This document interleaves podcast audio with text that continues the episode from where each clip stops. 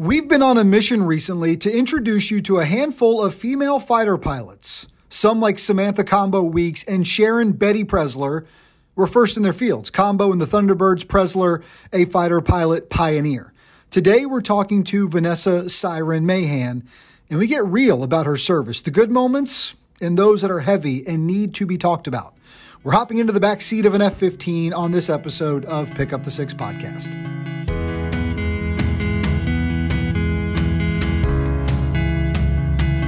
Lieutenant Colonel Mahan, welcome to Pick Up the Six podcast. How are you? I'm good, Brian. Thanks for having me. Excited, uh, as we've been saying, sort of keeping this ongoing series going uh, that kicked off with Casey Campbell months ago at this point, uh, but what has been a really neat chance to have some cool conversations with female fighter pilots. Uh, and uh, and part of that Athena's Voice Network that Tammy Barlett has going, and so I'm just thrilled to have this one. We've got some neat things in common, uh, places you've been, places I've been. That'll be cool. We'll talk through that, but also just thrilled to kind of keep this thing going. What our viewers can't see is your flight suited up. So you're ready for today, which is awesome. Ready to go. That's right. All right, let's get to know you a little bit as we're apt to do here and dig in. And we're going to talk about your Air Force career, time spent in aircraft, in Air Force jets, in some Navy jets, I think too, which is a, a neat thing. So, how'd you end up down that road? How'd you end up to life in the Air Force? Well, first, let me say that all the ladies you've had on so far are just heroes of mine. I love them. They're amazing. They're just such good people to talk to and have as friends, especially um, from somebody who has not been the one to blaze the path, mm. but to follow in their footsteps. So I really, really um, have loved getting to know them over the years of service. So, yeah, yeah that's cool. My story starts as a young lass in a small town in Indiana. Yeah. um, so, my dad was military. Uh, my parents were divorced, but he was a Vietnam vet. And as a kid, I remember seeing his medals and ribbons displayed above his desk. But it was never really something that I thought about joining the military. He was also really big into aviation. So he would take us flying in a friend's Cessna. In fact, one time I remember, gosh, I was probably 13 and he was building a house and we flew over the neighborhood and he's like, hey, watch this and you know something always good yeah follows the watch this statement. So i'm i'm in the front seat in the co-pilot seat and there's another house being constructed and he ends up diving down as close as he can get and the construction guys turn and they look up and they start running. And i just remember him pulling back up and just laughing so hard. So that was a very fun memory of my that dad and that I. One seems like uh, not exactly street legal, maybe on no. that kind of maneuver. No, it probably isn't. Yeah. uh, but it sure was fun as a kid. Like I didn't know any better. I'm yeah. like, yeah, this is awesome. But the other pivotal moment in my life that I didn't realize until probably my late 20s was he took us to the Oshkosh Air Show. And as you know, that is a very big air show lots of planes everywhere, met lots of people. But most of the pilots that I saw were dudes. Mm-hmm. And my dad, obviously a dude. I'm like, okay, cool. So I just kind of walked around, not ever thinking that that was something that I could see myself in. Now, I had heard of Patty Wagstaff, and she was out there that year, but she was the anomaly. And I walked by this booth called Women Fly. And I saw that iconic photo of the four pistol packing mamas walking away from their B 17. And it was like the clouds parted and the rays of light shone upon that picture. And I was like, oh, women served as aviators in the military? And it was so profound to me. I bought that shirt. That was the one thing I got to buy there. And I wore that shirt till it was shreds. And that's just where the seed planted. So later on in high school, I was like, okay, how do I get to how do I get to college? How do I go away to college? Mm-hmm. Um, and my dad's like, what about a ROTC scholarship? I'm like, uh, I don't know anything about that, but if they want to give me money, cool. And they did. So I got a four year scholarship to Purdue to study meteorology. And I'm like, well, let's give this a go. It turned out to be awesome. So I went in with the attention intention of, hey, I need money to pay for school. The military is going to pay for me. I left loving the military and the Air Force and everything about it. Man, I ate it up. I love the people.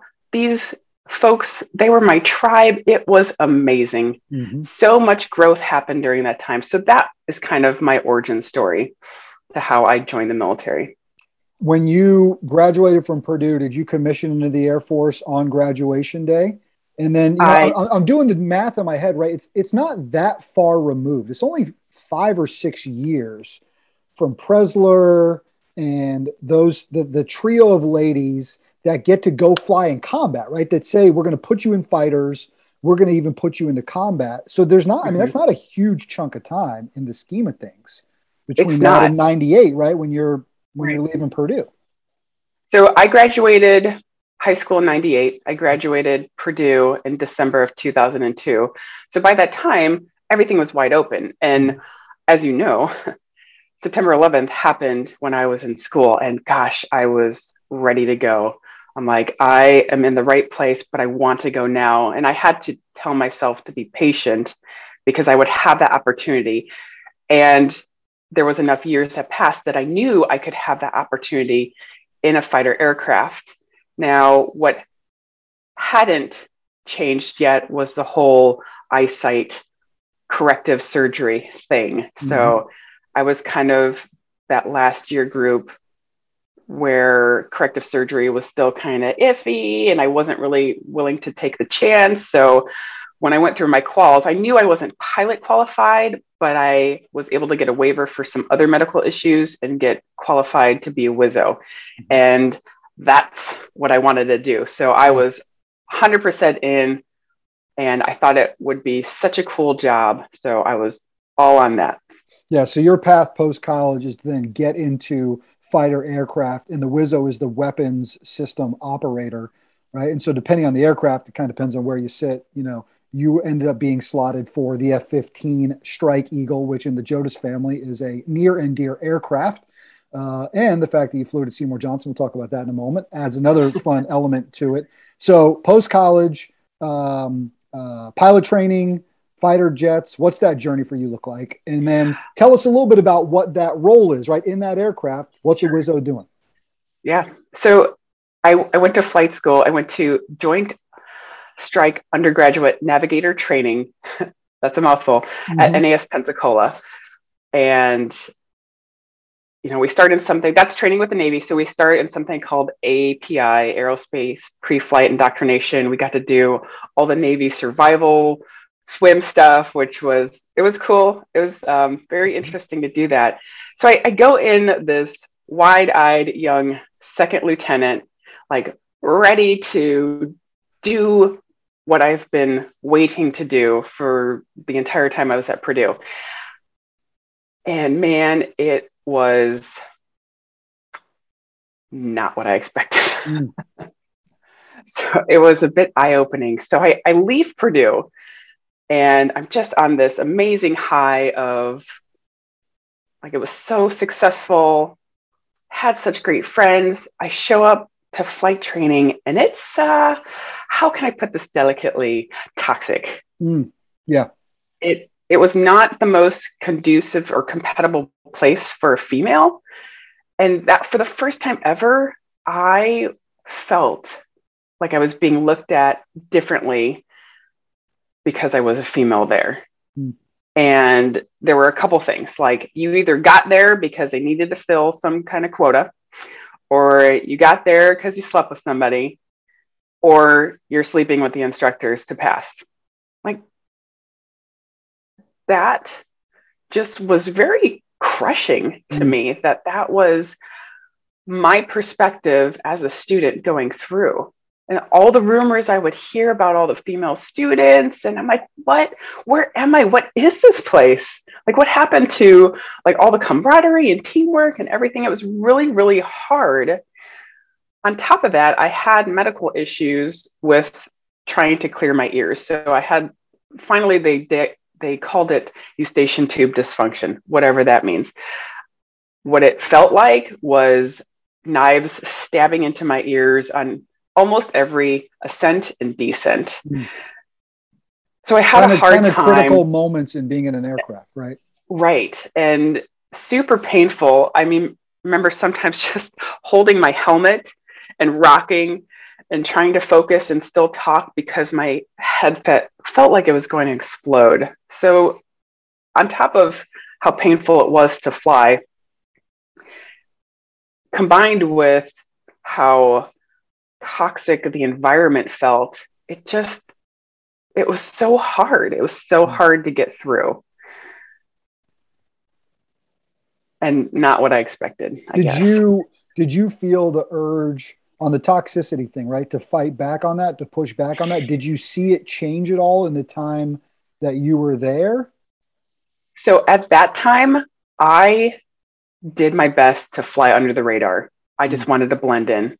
Yeah. And looking back on it now, I am disappointed that that's the attitude that I took. But man, I was in survival mode. Excuse me. And that's where that's where I felt I didn't feel like I had any support or there's I felt alone, like nobody mm. I could turn to to discuss those things and so I I flew under the radar and just wanted to make it through. Do you think things have improved in that space since then? You know what? So I I want to say yes. And I do think that I speak truth when I say that because there has been this huge movement towards that diversity and inclusion. Um, I know those are buzzwords in the military right now, but there's so many of us who have experienced shit mm-hmm. In our past that maybe it took us a few years. Like it took me, I was sexually assaulted during that flight training. It took me 10 years, over 10 years to actually tell somebody that that happened. But I, I feel like there is so much more support now because of you know people like me who have gone through that who you know at some point it kicks in where you're like i am not going to stand by and let that happen so after that happened to me i was i I advanced to a squadron called VT 86. So that was advanced training.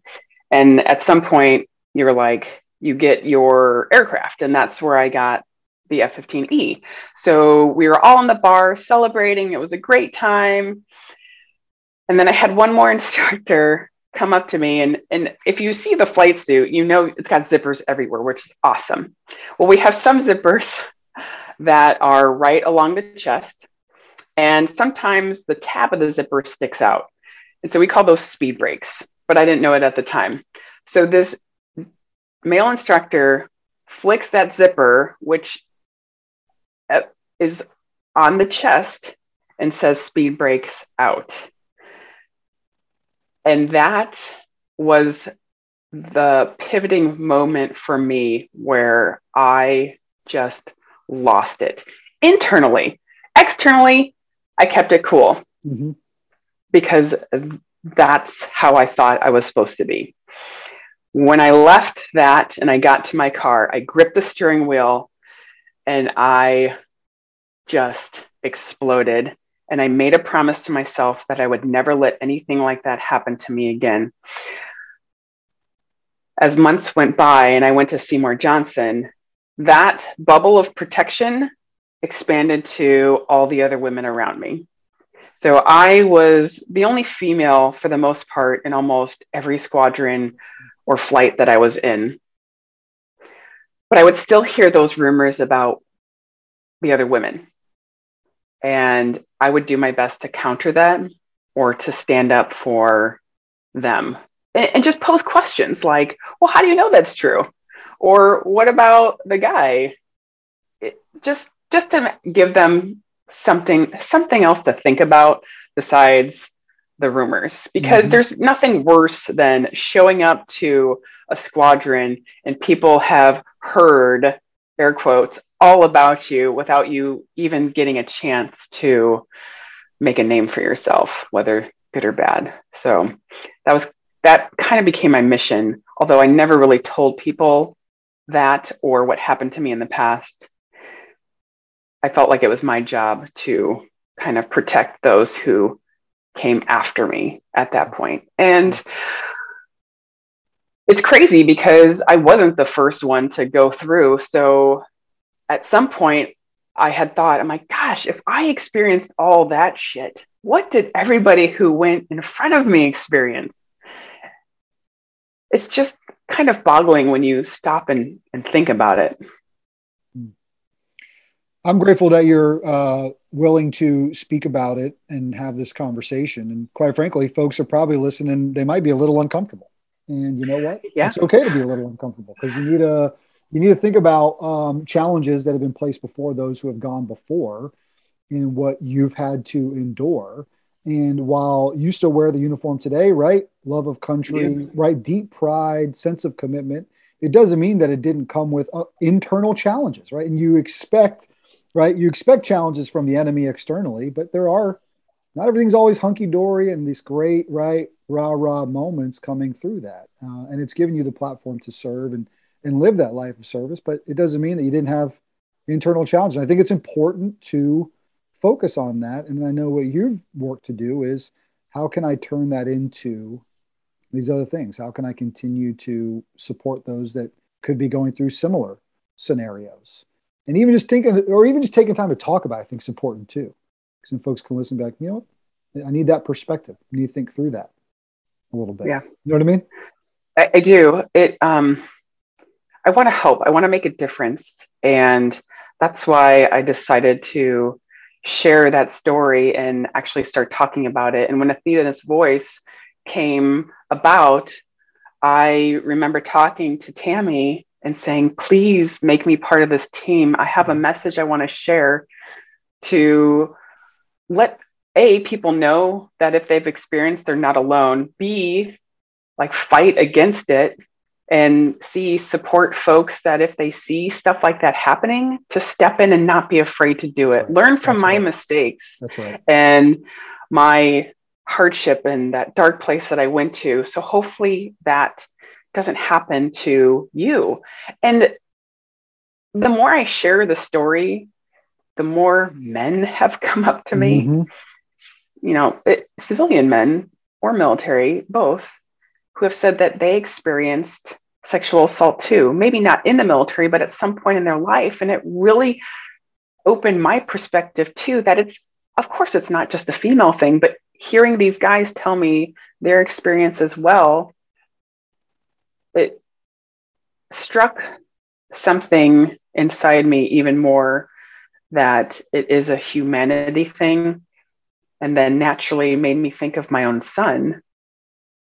I have a daughter too so i always thought of her but made me think of my son too that i don't want him to experience anything like this. So it really is a it needs to be a non-gendered thing mm that mm-hmm. we talk about that this and then we're comfortable talking about it and we're comfortable stopping it. Yeah. Regardless of who's doing the action male female superior subordinate whatever it is i think if you don't talk about it and confront it and take it head on it's easier not to stop it right and so what you want to do is have these conversations so then people in that moment have the confidence to say no that's not right. The last thing you want to do is look back on a, on a moment like that, an interaction or something that you even just witnessed, and say, "Oh man, I should have done something about that." Right. Because it might yeah. be too late. Right. The injustice might have already happened.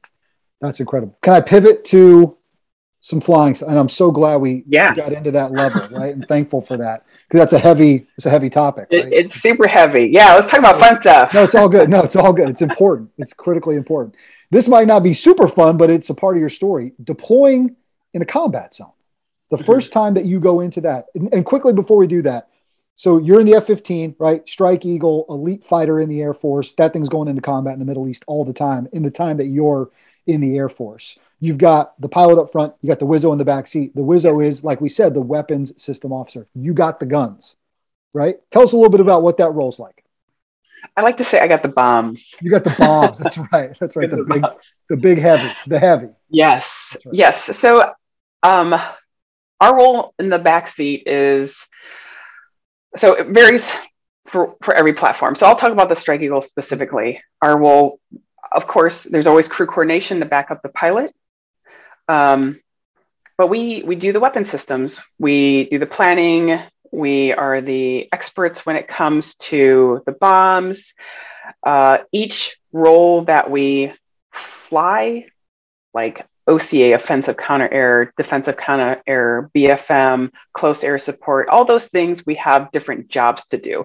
So I'll talk specifically about close air support because that's that was our mission when we yeah. deployed for Operation Enduring Freedom. I love CAS. I know some people might think it's not the most exciting thing, but I love it so much because as a backseater, that was my bread and butter. I was the person who was talking to the JTACs on the ground and writing down the nine line and putting those coordinates in the weapon and working my targeting pod to find the target area or yeah. to yeah. scope out what's going on on the ground. Hey, real quick, the guys on the ground, because I want to. We had uh, we had Thad Forester on the show. His brother Mark was an Air Force special operator who was killed in combat in Afghanistan. And so I, I believe he's the guy, the kind of guy that's on the ground that basically is like put in these special ops scenarios to go find where targets are, communicate with you guys. And when you're talking about close air support, that's when you're coming in and we're putting strikes in. Is that a pretty fair yeah. assessment of how all that goes down? Yep.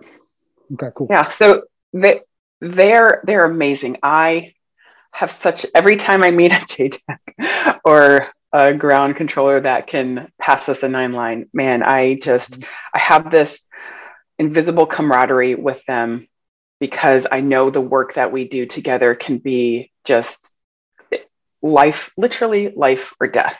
Yeah. So talking with them and coordinating all that stuff, uh, they just hold a special place in my heart because of the work that we did in Afghanistan. Mm-hmm. So does that kind of sum up? No, it does. the first time you go into that, right? The first time you're, you know, downrange flying over combatant territory, what's that experience like? It's nerve wracking because you don't want to mess up. Mm. And you've been practicing for months and months, and you've taken years to get to this point. So, your first combat sortie, you, you rely on that muscle memory. Your hands just do their things. The way you buckle into the seat, the way you set up your radios, it's very muscle memory with, you know, maybe some hands shaking while you're doing it because you're nervous and you go out there and you're you are doing your job. You're going to do your job. And the, the squadron I was in, the Chiefs, which were mm, can I put this the best squadron the best. ever? I mean, listen, the leading MiG killers to date. All right. right. and then we both have an affinity. And if you remember the episode with John Quartz, then you go all the way back to when my dad's been on the show a few times. He was a squadron commander uh, for the Chiefs, was also the uh, the wing commander for the Fourth Fighter Group as well. So that 335th uh, Chief Fighter Squadron, and you guys have heard on the show, right? Very important to us uh, once a chief, always a chief. And he did say, hey, find out from her what her chief nickname was too, because I want to know on top of Siren what the chief nickname, because Dice was also Snake Eyes once he okay. got into the Chiefs. So yeah. you can either tell uh, me that online, offline, it's totally your call. Wampum. Okay. Wampum. That's right. Yeah. Um, best squadron ever. So they did a, a fantastic job of crewing us with somebody who was previously combat experienced. Mm, so my pilot was combat experienced but we were number two on my very first flight. Oh, no, we were number one. We were flight lead. And we deployed in January, which in the wintertime in Afghanistan is typically kind of quiet, but we actually dropped bombs that day. And to drop a bomb on your very first combat mission is pretty incredible and exciting and all that nerve wracking, like double checking to make sure your coordinates are correct, mm-hmm. making sure we've talked with the JTAC and all your ducks are in the row, so to speak. It, I have very fond memories of, of that.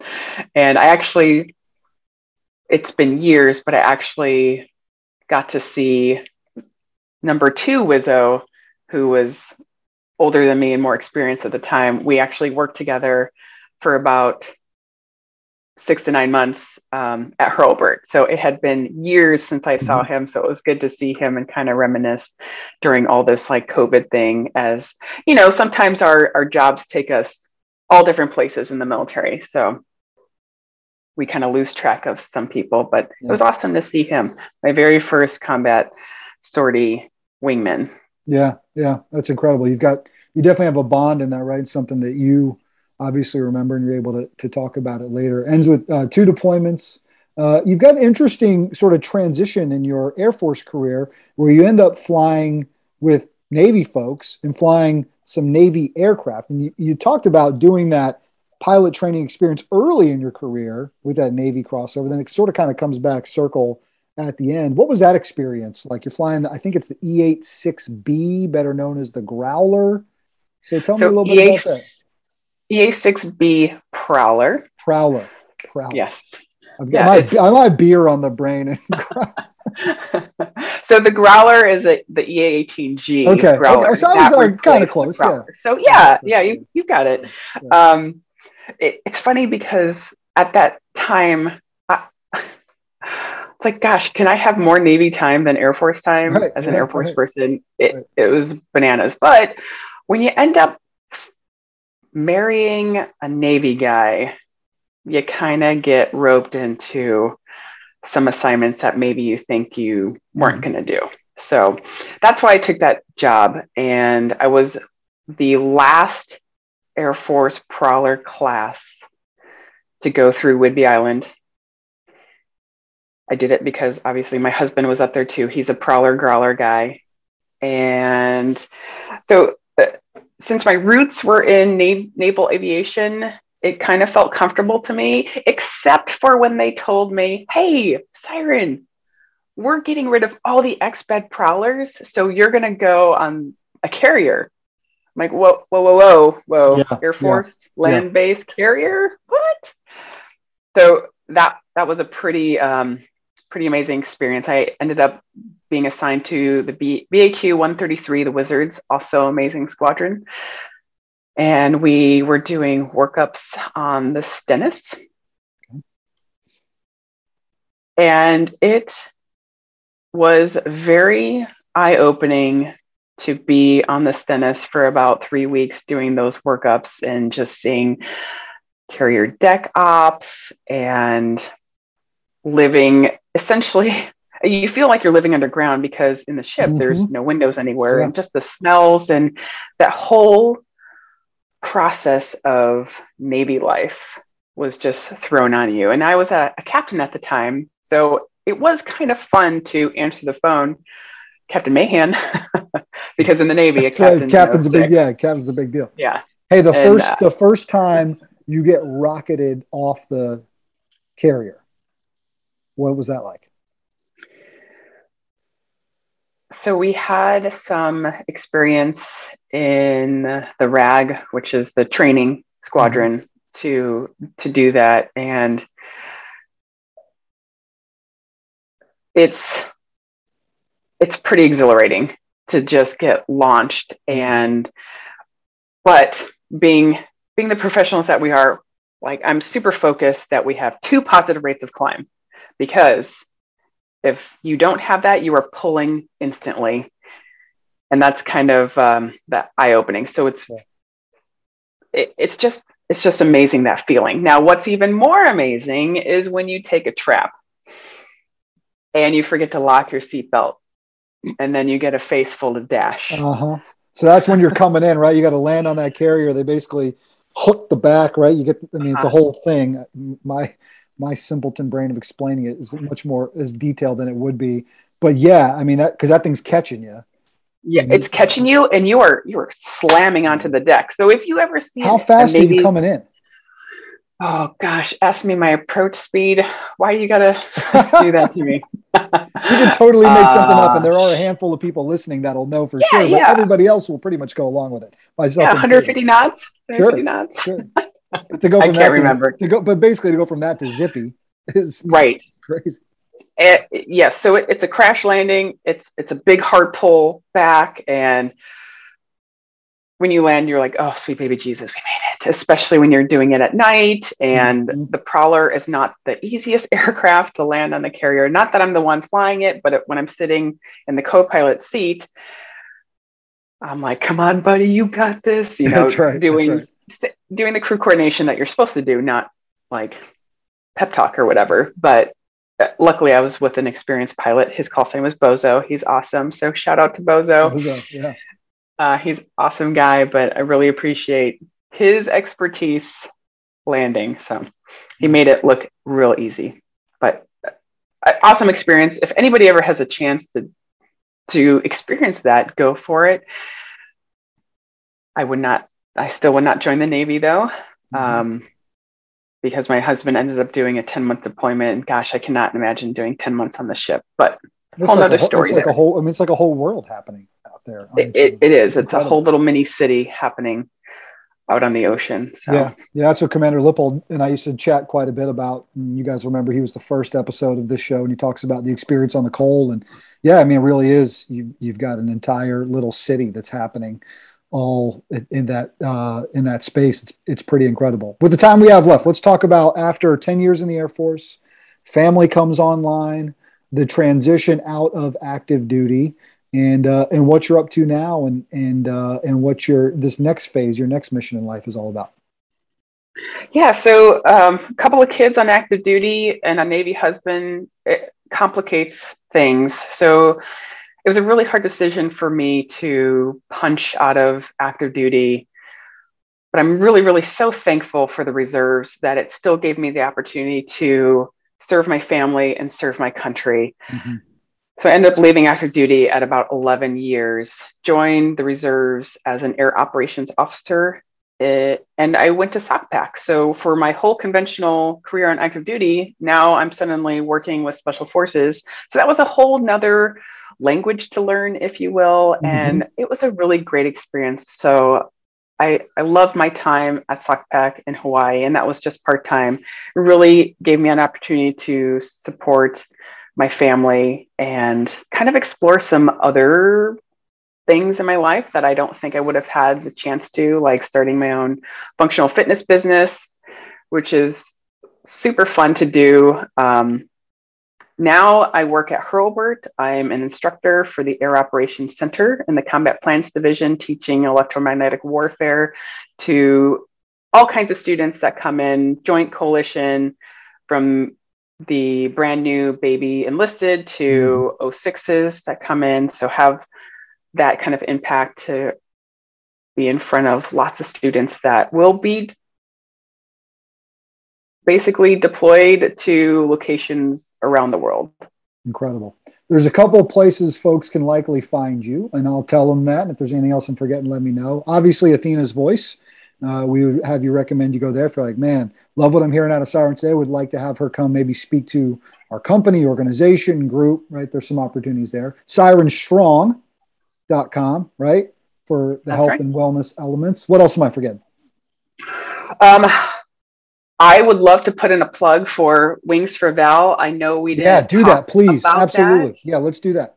But Val was one of my students in the Prowler um, her crew, they um, they died during a sortie, but her family, in such so amazing, decided to carry on her legacy and encourage women to keep flying. So they started this foundation called Wings for Val, and they fundraise. They give scholarships out for women to earn their PPL. So just just an amazing story. Look at their website, support them too. We're all about bringing aviation to the next generation, and Wings for Val is a great place to do it. Before we go, in, in that moment, I mean, that's got to be, if not one of the most, or maybe the most challenging experience of your career to have to go through a scenario like that. You know, when you lose a student, um, when my dad was commander at NJEP uh, in Wichita Falls, Texas, they lost a few student pilots in an, in an in-air collision. Um, to have to experience that, it can't be easy. To see the positivity that's come on the back end of that. What what is? Just tell me a little bit about that experience. Well, it, when you're in this business long enough, you you're going to lose people, and it's it it's never easy. It is so heartbreaking. There literally there's not words to describe that feeling that you get when you hear that an aircraft went down just devastating and and your mind thinks about the families and the spouses and the kids and then you go home and you think about your own kids and family and what if you were in that jet? And it's just this crazy like mishmash of feelings seeing like personally seeing the other crew come back from that having lost their wingmen. Like i will never forget the looks on their faces. And it's just it's it's burned. And people who have gone through that experience know exactly what i'm talking about mm.